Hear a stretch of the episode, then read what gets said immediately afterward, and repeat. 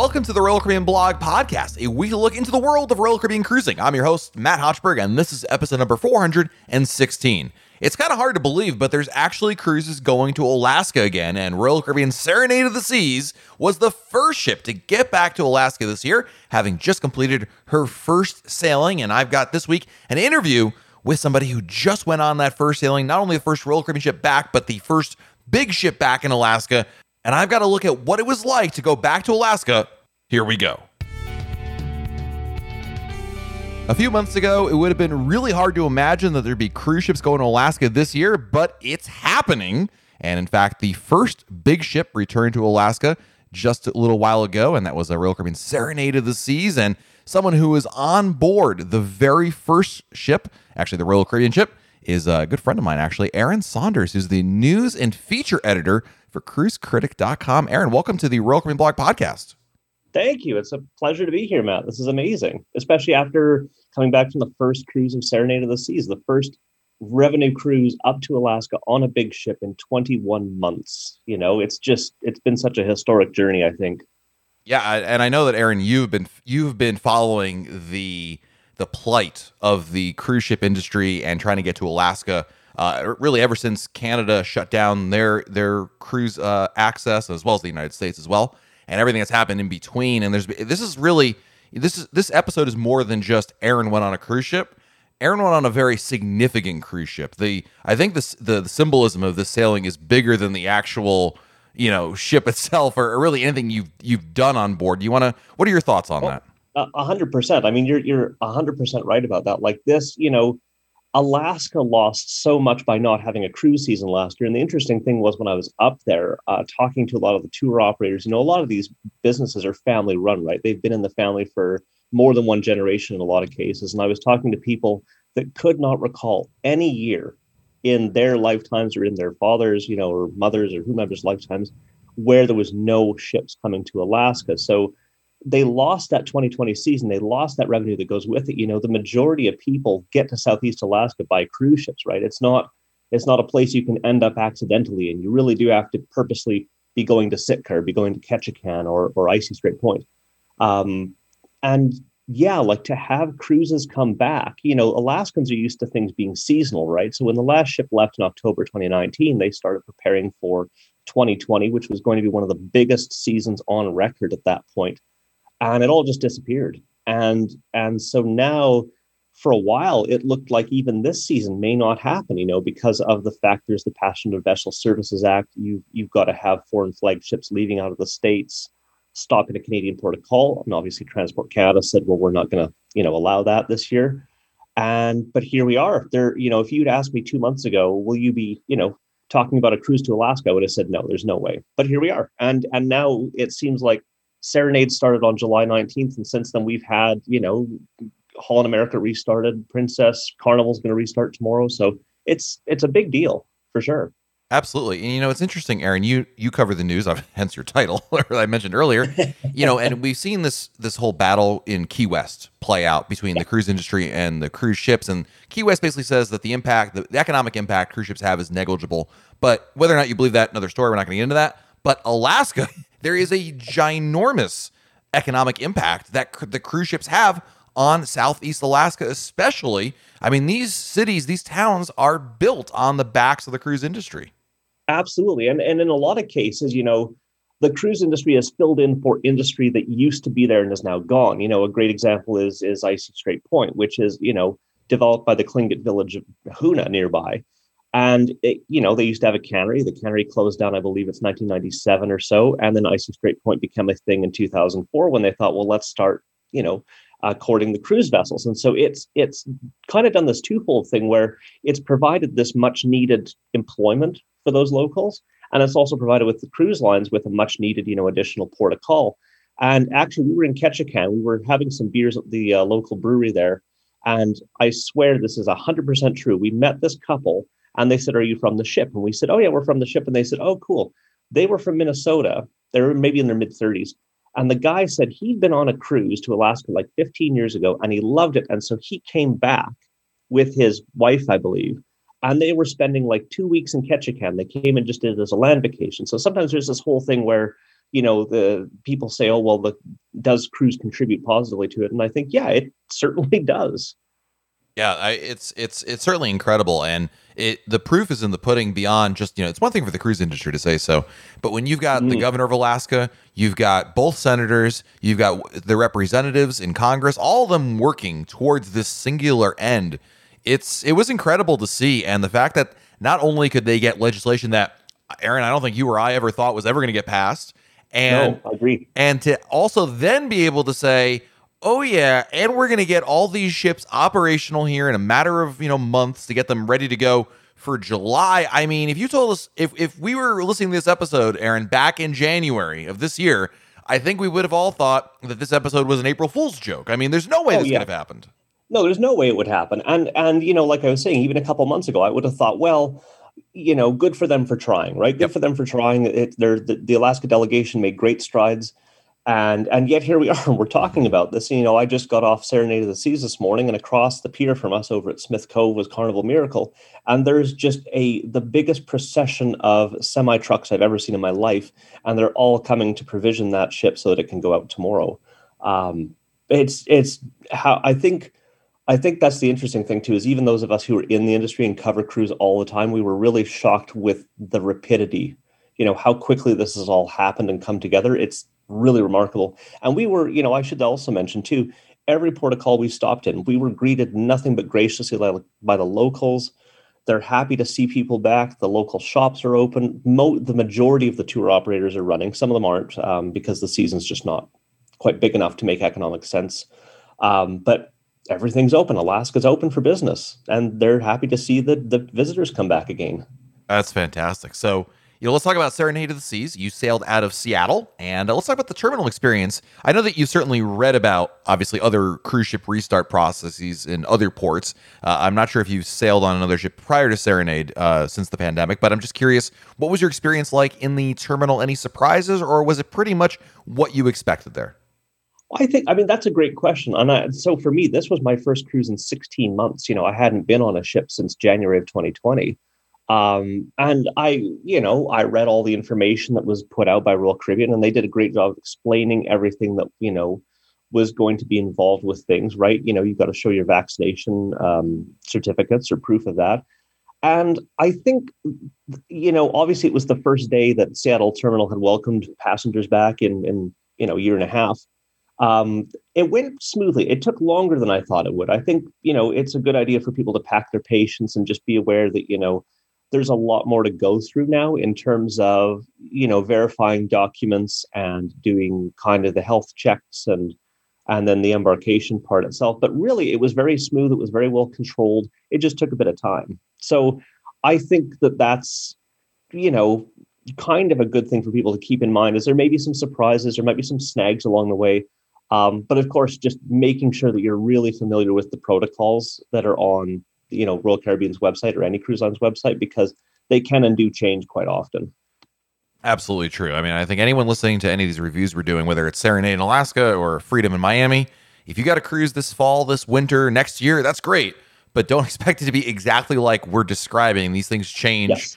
daily, weekly. So uh, yeah, always uh, just just keep it keep it in mind as well as you're as you're planning. But uh, yeah, a lot of changes. So, um, Serenade of the Seas. Uh, what kind of cabin did you have for this particular sailing? So I had a uh, pretty much your regular balcony cabin on deck seven. Um, I got to say the ship was in great shape. You know, she's 18 years old this year. You wouldn't know it. The ship has been really well kept up, both public areas, deck areas. Uh, stateroom was in good shape, and it's you know the balcony stateroom on Serenade. It's a nice size. And initially, I was worried about being on deck seven because, of course, the Radiance class has this kind of uh, metal awning over the lifeboat covers. Mm-hmm. And I kind of thought, oh, maybe that's going to obstruct the view or, you know, block my view in some way. And it really doesn't because all you're missing out on is the view of the promenade deck below. um, very cozy cabin, very quiet. I had a connecting stateroom door in my room and I didn't hear a peep from the people next to me. So, um, yeah, it was you know the room. You come into the room. There's some masks on the t- on the desk waiting for you. There's a little outline of the protocols and things like that. Nice little card that said "Welcome back to adventure," which I thought was a fun little touch. Um, and it just it felt very normal actually coming into the stateroom. Yeah, sounds and that sounds exactly like my experience on some other ships. So that that's good to hear. Do you recall How many people were on board? So the the number that I heard was just over 600 something passengers and just over 800 crew on board. So, wow. you know, Serenade holds about 2100 people at double occupancy, so very spacious. You know, it the ship felt like your own yacht, which obviously isn't sustainable going forward. Like you say if you're booked on a cruise for october this probably isn't going to stick around forever this this kind of low capacity. Um, but i think that it's a good way for passengers to get used to the idea of cruising again and you know being around other people. And it's also good for the crew. I mean if you think about it this is a nice way for them to kind of ramp up their service after being off for many months. Um, and it just it, the nice thing was 600 people felt busy without feeling full. Like it didn't, it never felt empty. It never felt cavernous. Like, oh my goodness, where are the passengers? You could always find people, and I think that that was, you know, a nice number because it's nice to have space, but it's it would have been bad if it would have been like, oh well, there's no one around here. What am right. I doing here? You know? Absolutely. And uh, you know, we, we kind of skipped something I wanted to actually ask you about as well. You know, getting on the ship, um, one of the regulations. So Royal Caribbean depends on where you're sailing from. Will depend on what the requirements are, especially in regards to the COVID nineteen vaccine. And for mm-hmm. cruises out of Washington, guests who are 16 years old or older must be fully vaccinated, and that'll actually drop to 12 and older as of August 1. Was was there any testing, Aaron, that was required of you before the cruise? No, so there was no testing required before the cruise. Um, they did have a testing location set up there in the cruise terminal, and my understanding was that is for the people who are, you know, underage and are unvaccinated. They would get a COVID test beforehand um, and and go from there. But uh, no, no testing pre-cruise needed. Oh, you know, it's something else I just thought about. Obviously, you're from Canada. I know that sounds like a New Jersey accent, but it's actually Canadian. Um, but what was your experience like getting for, over from Canada to the states? Anything interesting, different? Uh, was it more of the same? Yeah, it's it's it's a lot more involved. It's it's it's a lot more involved now than it used to be. So to come to the states, I had to get an antigen test before I flew down. Um, that was really easy to do, just a quick swab of the nose the day before my flight. Um, and then I, I, I was going through customs in Vancouver International Airport, and I kept thinking, they're going to tell me I can't do this. They're going to tell me I can't come for a cruise or anything like that. Nope. They're like, oh, there's the, the US CBP guy said, oh, the cruises are back. I said, yeah, they are. He's like, oh, great. Have a wonderful time. and that was the extent of the, um, you know, kind of the process to get into the US. So coming back into Canada, I need to get a PCR test before I'm allowed to board my flight from Seattle. Mm-hmm. And that's a Canadian government regulation. And the nice thing is, for people that do need to have this on the ship, the ship does provide that. And they provide it free of charge, which I think is incredible because when I was researching this, if I want to get a rapid PCR test here in Seattle, it's going to cost me about $250. Mm. So Royal Caribbean is really providing a great service for those guests that do need to have that. And I I don't think there were a lot of Canadians on board. I might have been the only person, um, but um, but they are doing that, which Good. is uh, fabulous. I think. Absolutely. So, what was your in the order? What was your first port that you reached in Alaska? So first thing we did, we spent a day sailing the Pacific Ocean. Um, if anyone's wondering, because I have seen questions about this, no, the ship does not do the inside passage. You stay out uh, on the Pacific Ocean. Um, our first port of call was Sitka, which is a fabulous port up on the edge of Baranof Island there. Lots of Russian influence. It used to be Alaska's first capital city, actually, until I believe it's 1906 when they moved it to Juneau. Hmm. And after Sitka, we went to Icy Strait Point for a great afternoon call there.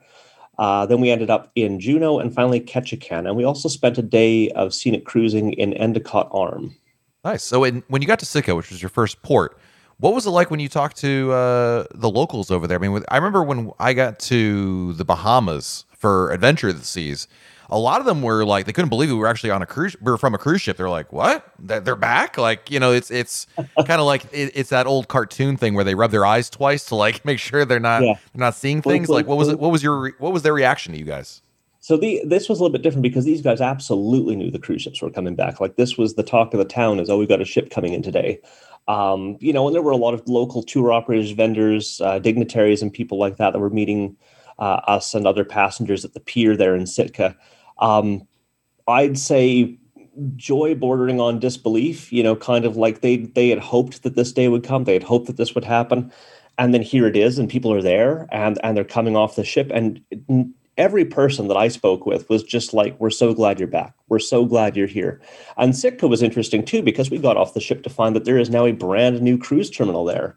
Um, they used to just have a blue kind of utilitarian looking building at the top of the hill there at the uh, the dock, the old Sitka dock. And during the off season, they've built this fabulous new terminal. It's not quite open yet. Um, I hear it's going to have a tap room towards the end of the season when everything's done.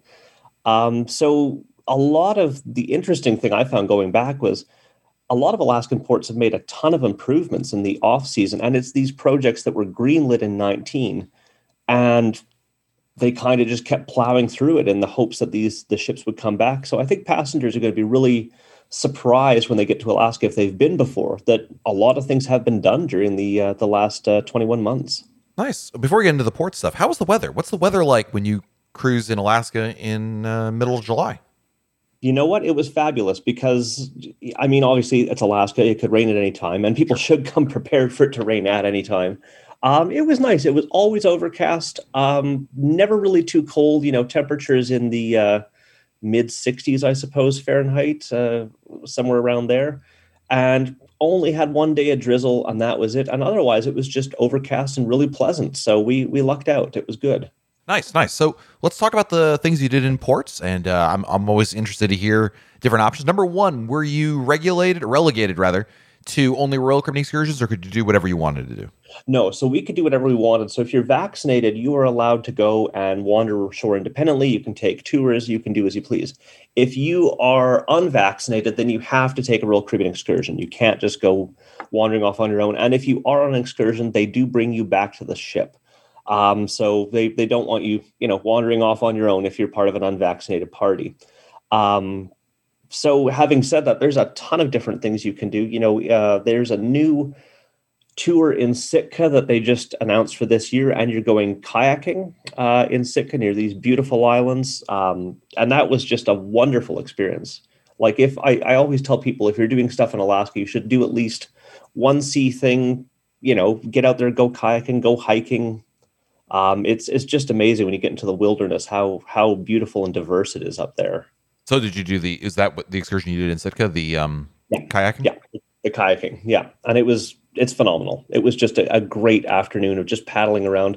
And the other thing was when I was paddling around there out in this in Sitka Sound, I I thought to myself, this feels so normal. Like it feels so so normal to be just out out on the ocean, out paddling around. And I think that's the other thing with an Alaska cruise is you get this connection with nature, right? And that's that's half the beauty of going to Alaska is just the ability to be out in this pristine wilderness. And it's nice that there are those options, you know, for people that want to take that. It was it was a fabulous afternoon. Fantastic. I love that. That's great to hear. Um, so next up was I don't I don't remember the order. what was the next port you went Icy to? Strait. Icy Strait. What'd you do there? So actually in Icy Strait, so they've also made a ton of improvements. They now have a uh, transporter, they call it this transporter gondola. So if you've been to Icy Strait Point before, you'll know that a couple years back they put in a new dock, the first dock facility. They it used to just be a tender port for the longest time. And so now they're building a new dock for Norwegian Cruise Line Holdings down about a mile and a half away, and they're calling that the Wilderness Adventure Landing. So the existing dock where we docked on Serenade of the Seas is now called the uh, Adventure Landing. And there's this new high speed gondola system that carries you through the forest uh, in between the two. And that's actually quite a, it's a lot of fun to ride that. Uh, beautiful journey as well. And I think what they're going to do is they're going to start selling that for $15 and you can take the uh, gondola as much as you want during the day to transport yourself between these two areas of town. Um, we could have gone zip lining. I'm not a big heights fan, so I, I passed on the zip lining and instead I just went and had myself some fresh crab and some nice cold Alaskan amber beer. And that's a nice thing to do too. You know, they've got a historic cannery there that's kind of half museum, half gift shops that you can walk through. They have a beautiful boardwalk, uh, oceanfront stroll. And that's my favorite thing to do in Icy Strait Point is just just stroll along, just sit down, have a drink, have some chowder, have some crab. Mm. Um, it's it's a gorgeous port, and the nice thing is with Royal Caribbean, we were there in the evening. We were there from about 4 p.m. to 10 p.m., which was kind of nice to spend a little bit of the evening there too. And I, I found I really enjoyed that. Yep, and of course, 4 p.m. to 10 p.m. Some people were thinking, "Oh gosh, what'd you do?" You know, towards the end of that. But remember, in Alaska, 10 p.m. it still looks like noontime, right? In terms of it's the still light out. Yeah, yeah, you're you're. It's not dark at all. You know, the, average time it would get dark dark wasn't until 10 30 11 o'clock or so so yeah you're full daylight wow nice Uh, well, what's uh, what's your next port that you had up? So the next up was Juneau, obviously Alaska's capital. And uh, so Juneau, we did the kind of traditional thing you do in Juneau, which is wander around, go to the Alaskan Brewing Company, have some beers, um, and and that too was fascinating. I mean, it's it's there's the problem with Juneau is there's so many things you can do in Juneau, right? There's the Mount Roberts tram, you've got Mendenhall Glacier, you can do flight seeing, heli-seeing, uh, dog sledding, things like that up on Mendenhall. And it, it, really is hard to pick just one thing. Um, but I find the town itself is super charming. There's lots of cool shops, and the shops were all open. Um, you know, and regardless of what your opinion of like Diamonds International and Effy Jewelry is, they they were open too. So it really actually seemed. I think I think one of my greatest fears going into Juneau was what if we get to Juneau and everything's all closed up and boarded up and and and what if all these businesses have failed? And the thing that I saw was businesses that were open that were welcoming the cruise ship passengers. You know, um, restaurants were all open, bars were all open. And it's also worth noting too in Alaska right now they're having a bit of a COVID uh, upswing, you know, number of cases. So onshore they are asking you in some places, um, especially restaurants and things like that and shops. Some have signs on the window saying you have to wear a mask, and some say only if it's vaccinated. If you're vaccinated, can you take it off? And others say well you know it's it's kind of up to you. We'd recommend masks but we won't force you. So people should just kind of be aware that you know you will still need your mask on shore in in many places right now. Absolutely. That's a, and that's a great tip. I mean and again all this can change. You go next week and all it might be change. different. This could be different tomorrow. Yep. you know um, I will say that didn't detract from the experience. You know, uh, if if a, a shopkeeper says, "Hey, we'd like you to wear masks," not a problem. Everyone walks around. People are pretty good. Local Alaskans are really good too. You know, they are they're they're doing everything in the safe and manageable way, and uh, they know people on the ship are primarily vaccinated. And um, yeah, again, Juneau, super warm welcome by the locals. Just really lovely. Fantastic. And that leaves Ketchikan, if I'm not mistaken, and of course the it, sailing around. But yeah, Ketchikan for a yeah. port. Yeah, and Ketchikan was. I mean, again, everything was open we went and did kind of a classic uh, Ketchikan attraction. We went and did the Great Alaskan Lumberjack Show, hmm. which I love. I've been going there since 2006. It's about an hour and 10 minutes long end to end. It's I love it because it's not expensive. It's really kind of a charming show. It's great for families. You know, there's they're doing these lumber sports. They kind of have this fictional rivalry between the lumber camps of Canada and the lumber camps of the United States. Um, and they were saying when we were there that uh, that was their first performance since the industry shut down. So I think that's really interesting for people to remember too is like, you know, in as much as cruising had just started up, all of these attractions had just started up too. You know, mm. this was the first time the Great Alaskan Lumberjack Show had been closed since they were uh, founded in 2000. So this is a return to normal for these guys too. This is a return to their jobs, the things they love to do. Um, it, that really kept resonating with me. And and I I did notice, um, you know, we also went and had uh, chowder at there's the fish house that's right next to uh, the Great Alaska Lumberjack Show. We went to a brewery up the hill, and I really found that I was spending more money than I probably had in the past. Hmm. And I, I felt like spending money. I was like, well, let's go here. I'm, I'm gonna not, I'm not gonna eat lunch on the ship. I'm gonna go into town and find a nice restaurant and eat lunch there. And I'm gonna, I'm going to get some beers on off the ship, and I'm going to uh, you know go and buy some books or some souvenirs. And I think a lot of people had that. Like I probably came back with more stuff than I bought in in, in years. Yep. Um, just because I felt like I wanted to contribute to to those guys. And I should also say with Ketchikan, you know, I'm so used to Ketchikan having four or five ships docked there at once. And you know, if you go down Creek Street, which is the famous, you know, used to be the red light area of the town way back when, uh, now is you know lots of tourist shops. It's beautifully photogenic, but you're shoulder to shoulder all the time. You can never really get a good picture of the thing. Um, being there and being the only passengers on the only ship in port, it's it really gives you these great opportunities to see places that maybe historically have been kind of overcrowded and now are not. Yeah, you know, it's interesting. The a lot of the, the, the term that's being thrown around right all around the travel industries, you know, this idea of revenge travel that it's like, you know, you've been without cruises, you mentioned you've been without cruises for, you know, uh, 16 plus months, right? And yeah. I certainly, when I got back on board, we definitely had this uh, laissez faire attitude, spending more than we ordinarily would have because it's just been so long. Who knows? Maybe they'll pull the rug out from underneath us and it'll be another 16 months. So I'm going to make the most of it now. So it's it's indulgent, but at the same time, I also feel like you know what if you're if you're tipping a little bit extra to the crew members, if you're buying souvenirs that you know maybe you, you don't need or who knows, or you're stopping for you know restaurant a, a meal at a restaurant in the local town, you know it, you're giving back. You're helping to uh, stimulate the economy. You're doing your part um, to help out. So I think it, it, it it rubs both ways. Is what I'm trying to say. Yeah, I agree. I would agree with that 100, percent and I think that that is something I found not only for myself, but something I also observed with my fellow fellow passengers was there's just this kind of um, maybe mutual appreciation. Hmm. You know, is a good word. You're happy to be there. I found, you know, I'm scheduled to go back to Alaska in two more weeks on another ship, and I was buying souvenirs just in case, like you said, just in case. I'm like, well, maybe this doesn't happen. Maybe I should buy this glass I want now, or I should buy this poster now. Um, I think maybe that's what the pandemic did. Is I think that for those of us that love travel and love cruises, um, I know for myself, it made me really appreciate that. And it, to me, this kind of felt like my first cruise ever, all over again. It was that kind of feeling. And I really felt that was super cool being on Serenade of the Seas. You know, the crew were so happy to see the guests again, and the passengers were so happy to see the crew again. And it was just a very happy ship. It was a very happy ship for seven days. And you could feel that. Absolutely. I mean, there's there has been this energy um, on all the ships I've been on so far that have just been like everyone. It's it's it's equal among the crew as as the guests as well as the guests on board, and it's it's palatable. It's it's really. Yeah.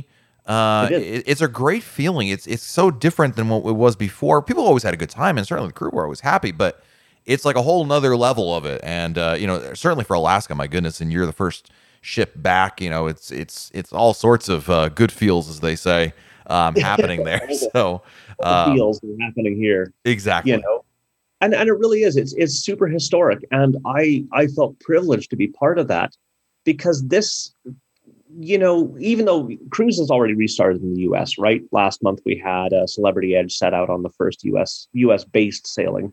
Um, this though felt super significant. This felt almost as significant because Alaska had been hurting so badly without these ships and the fact that they managed to do it, the fact that they managed to get, get the approval, uh, even after Transport Canada said, you know, no, we're going to take the pass this year, not um, not allow ships into our ports.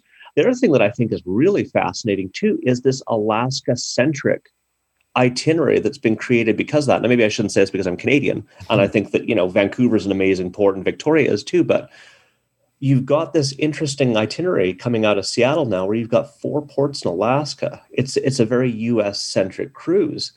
And I'm I'm fascinated by that. And I really enjoyed that aspect of it actually. I mean, I would like to uh, you know, have a stop in Victoria, obviously, but being able to visit another Alaskan port and have these port times extended, you know, we were in uh, until nine o'clock at night. We were in Ketchikan until eight o'clock at night. We had some really decent port times, and I I thought that's pretty valuable. Yeah, I mean it's it's got to be nice to be able to do that, and and just like cruising the Caribbean, you know, taking advantage of these lower crowds, lower capacity that the ships are doing, and and and of course something else you mentioned, which is the fact there just aren't as many ships in port. You know, regardless of how many people are actually on board each vessel, it is a treat for you as the passenger to be able to take advantage of this it's it's going to spoil you, Aaron. You'll this will never get any better than this for you. no, you're you're right, and I, I, think that's the thing is this will never happen again. This will never. This might be the case, you know, for the next few weeks, the next few months, or maybe even this season, um, you know, which is going to run until October this year. But but this will never happen again. Yep. Um, you know, in 2022, the, everything is scheduled to go back to the way it was.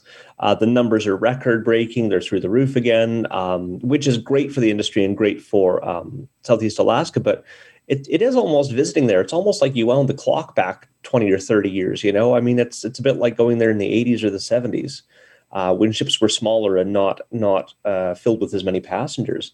And I just think, you know, obviously everyone has their own personal take on travel and whether they're ready to cruise again or not ready to cruise again. I think right now it felt very much like being a pioneer. You know, like you say, these these the regulations that are in place now may not be there in a week or two. And even the regulations, though, I have to be honest, I didn't find them cumbersome. I found, you know, you you have to wear masks in certain areas of the ship um, throughout when you're moving around the vessel, and that people adhered to it. People um, were respectful of that. People were able to take their masks off in the areas that were for vaccinated passengers only. and it just felt like, well, okay, if if this is what I have to do to cruise, this isn't awful. I can deal with this. Uh, because everything else about the experience was exactly as I remembered it. It was just fabulous. Fantastic. And I'm going to ask you uh, one more question, Aaron. You've been to Alaska before, but obviously you just went here now. So if you were to give, uh, you know, let's say your top three Alaska tips, cruise tips, what would they be? Oh my goodness. Okay, top three Alaska cruise tips. Number one, waterproof everything. You're going to want a waterproof backpack, pants, shoes. I cannot stress this enough. I've been there. I've been the guy with the soaking wet pants and the soaking wet shoes on more than one occasion. And a few years ago, I finally wised up and, and got myself some good waterproof gear. Even if you take it and you never have to use it, it's worth having. Um, tip number two, I would say, is you know, some of the excursions in Alaska are quite expensive. Flight seeing isn't cheap. You know, even the kayaking, I believe, was about $200 a person. You should plan on doing one of these marquee excursions because, yes, they're expensive. But how often are you going to get to go and land on a glacier and go dog sledding? How often are you going to get to kayak around Baranof Island? Um, or go whale watching, or do the crab feast thing. You know, the, these are all great excursions and I would do it. And especially as we were talking about, you know, every time you do that, you're supporting some local tour operator. Royal Caribbean might sell the excursion to you, but the tour operator is the one conducting it. The tour operator is the one earning the income off of that and employing people off of that. Definitely take a tour and take a bucket list one just because you never know, right? And the third thing I think that is really important is if I feel like there's a place that you should splurge maybe on a cabin with a balcony, it's Alaska. And I know people say to me, like, well, why would I want a balcony in Alaska? It's just to be cold. That's true. But having a balcony gives you your own private space, right? So when you're doing scenic cruising on the glaciers, when things can get kind of competitive on the top deck, there's so much to see. You know, it's not like being in the Caribbean where you're looking out to just maybe the open ocean.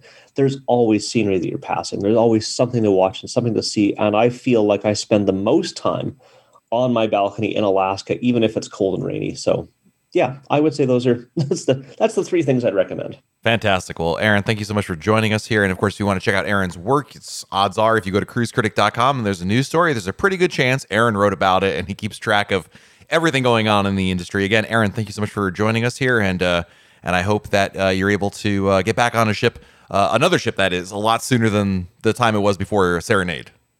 Me too. Thanks so much for having me, Matt. This has been great.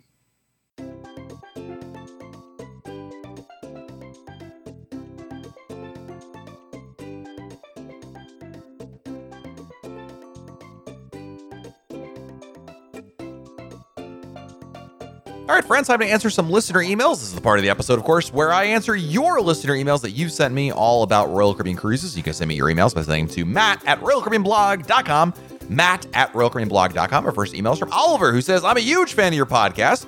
I don't think I'm one of your typical viewers, though. I'm 13 years old and from Canada who loves going on Royal Caribbean. The Kids Club also made me so many good friends I still talk to today. Your podcast is very entertaining, especially during this pandemic. I don't know if you said this answer yet on the po- on the blog because I still haven't listened to your Adventure of the Seas cruise review yet, but what are the mask policies on the ship? Maybe you could do a protocol episode in the future. Thanks for everything you do and continue making good podcast episodes. Oliver, thanks for the email, and I appreciate you sending this in. It's a great question because, of course, I think everyone wants to know that. Like, what are the rules on board? And while I would love to do an episode about protocols, the problem is that they're very different depending on the ship and the departure port, like where you're sailing from. If you're sailing from Alaska, you just heard, or sailing from Seattle to Alaska, you know, the rules are going to be different than if you're sailing from Miami. Uh, so just something to keep in mind. And on top of all that, they're changing all the time. But I think going forward, Oliver, here's my here's my advice. You should assume you're going to be wearing a mask indoors, uh, going from point A to point B. Now you're 13 years old, Oliver, and I'm going to assume that I'm not sure if you're if you're vaccinated yet or not. If you're fully vaccinated, you would have still still have to wear your mask when you're going from point A to point B. If you're in common areas indoors, hallways, promenades, what have you, you're wearing your mask. But you can take your mask off in certain situations, like when you go to a restaurant or a bar or a lounge, when you're actively eating or drinking, uh, when you're in specified vaccine zones, basically places that are for only vaccinated passengers. Now, for kids who are unvaccinated, then that would be a little bit different. You'd be wearing your mask anytime you're inside the ship, right? Except for your stateroom, of course, or while you're actively eating or drinking. Uh, so if you're at Adventure Ocean, you'd be wearing your mask, and they're kind of similar, I'm assuming, to what you maybe had at school if you went to school last year, like as in you went to like, you know, physical school, not virtual school.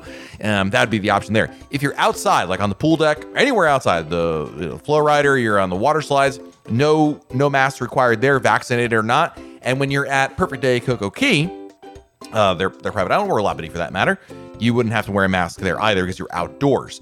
In ports, it varies depending on the port. You just heard uh, Aaron talk a little bit about that as well. That sometimes they had different regulations depending on the port you're in, so there could be different rules about that. But that's the nutshell of it, Oliver. And of course, everything I just told you could have changed by the time that you hear this, or if anyone's listening to this, you know, a month or two from now, uh, quite a bit is changing on that front. Next, we have an email from Adam from Mandeville, Louisiana. Hey, Matt, love the show and happy to be talking about actual bookings and cruises again. Oh boy, Adam, you couldn't be more right, brother. Anyway, back to Adam's email. With the recent announcement of requirements and differences between those guests who are vaccinated and those who are not, I'm wondering how that experience might be for parents who are vaccinated because that are not. My daughter will be 12 on the day we sail, but only turns 12 three days before we leave, so I have no good options to get her vaccinated. I'm not quite sure I understand the logic that she needs to be treated differently from someone born three days later than her when it's not like we have the option to get her vaccinated before the sailing anyway.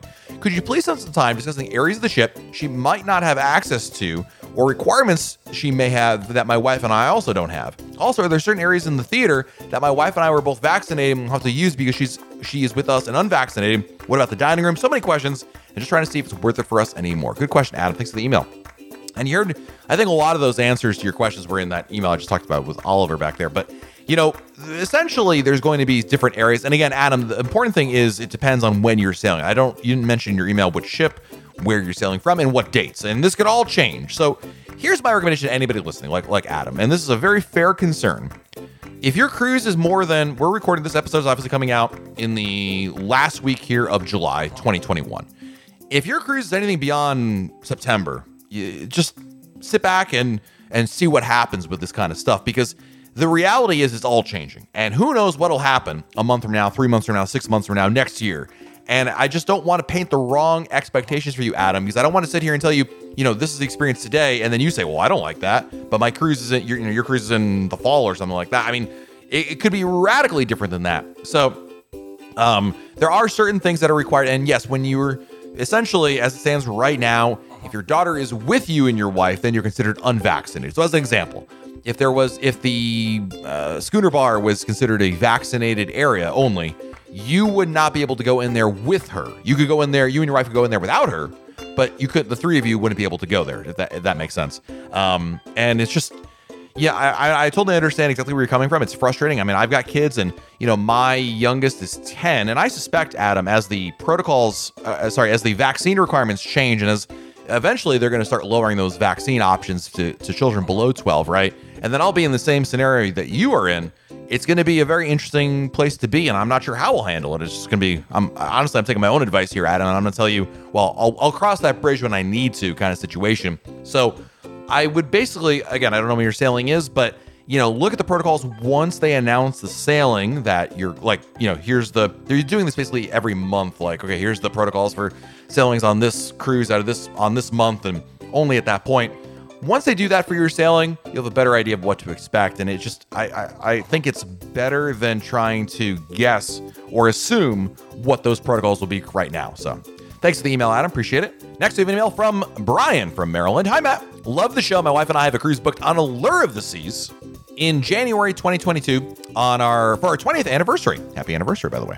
I'm always annoyed when we have to go to the muster station. You can't bring drinks with you. I just got on the ship and I'm enjoying myself, and now something something has 45 minutes. I have to stop having fun and just stand there. With the new e-muster drill, I'm hoping this has changed. Were you allowed to bring a drink with you when you're going through the drill? Thanks. Absolutely, Brian, you hit the nail on the head. No one liked that, and they got rid of that. In fact, there's really no. Yes, you could bring your drink with you if you wanted to. Essentially, what happens, Brian, is when you get on board the ship, the Royal Caribbean app will notify you, "Hey, Brian, it's time to do the e-muster." You'll watch a video in your device on your on your smartphone or tablet or whatever. You then, you know, acknowledge that you watched it, and it will prompt you to go to your muster station. You can go there at any point within a, a certain time frame. And once you go there, all they do is just scan your SeaPass card, Brian, and you're good to go. So nothing shuts down, nothing stops. You're just honestly, it should not take you to watch the video It takes about a minute or two and to get to your muster station, you know, it's really as fast as you can walk there. There's they'll just give you a quick overview, like here's where you go, in case of an emergency, and then you're off. It's it's really simple. The days of having to stop having fun and stand there for 45 minutes, dude, they are long gone, and I couldn't be happier about that. I, I'm so excited for that one. Carolyn's got our next email, and it is from uh, so Carolyn from Frisco, Texas, has our next email.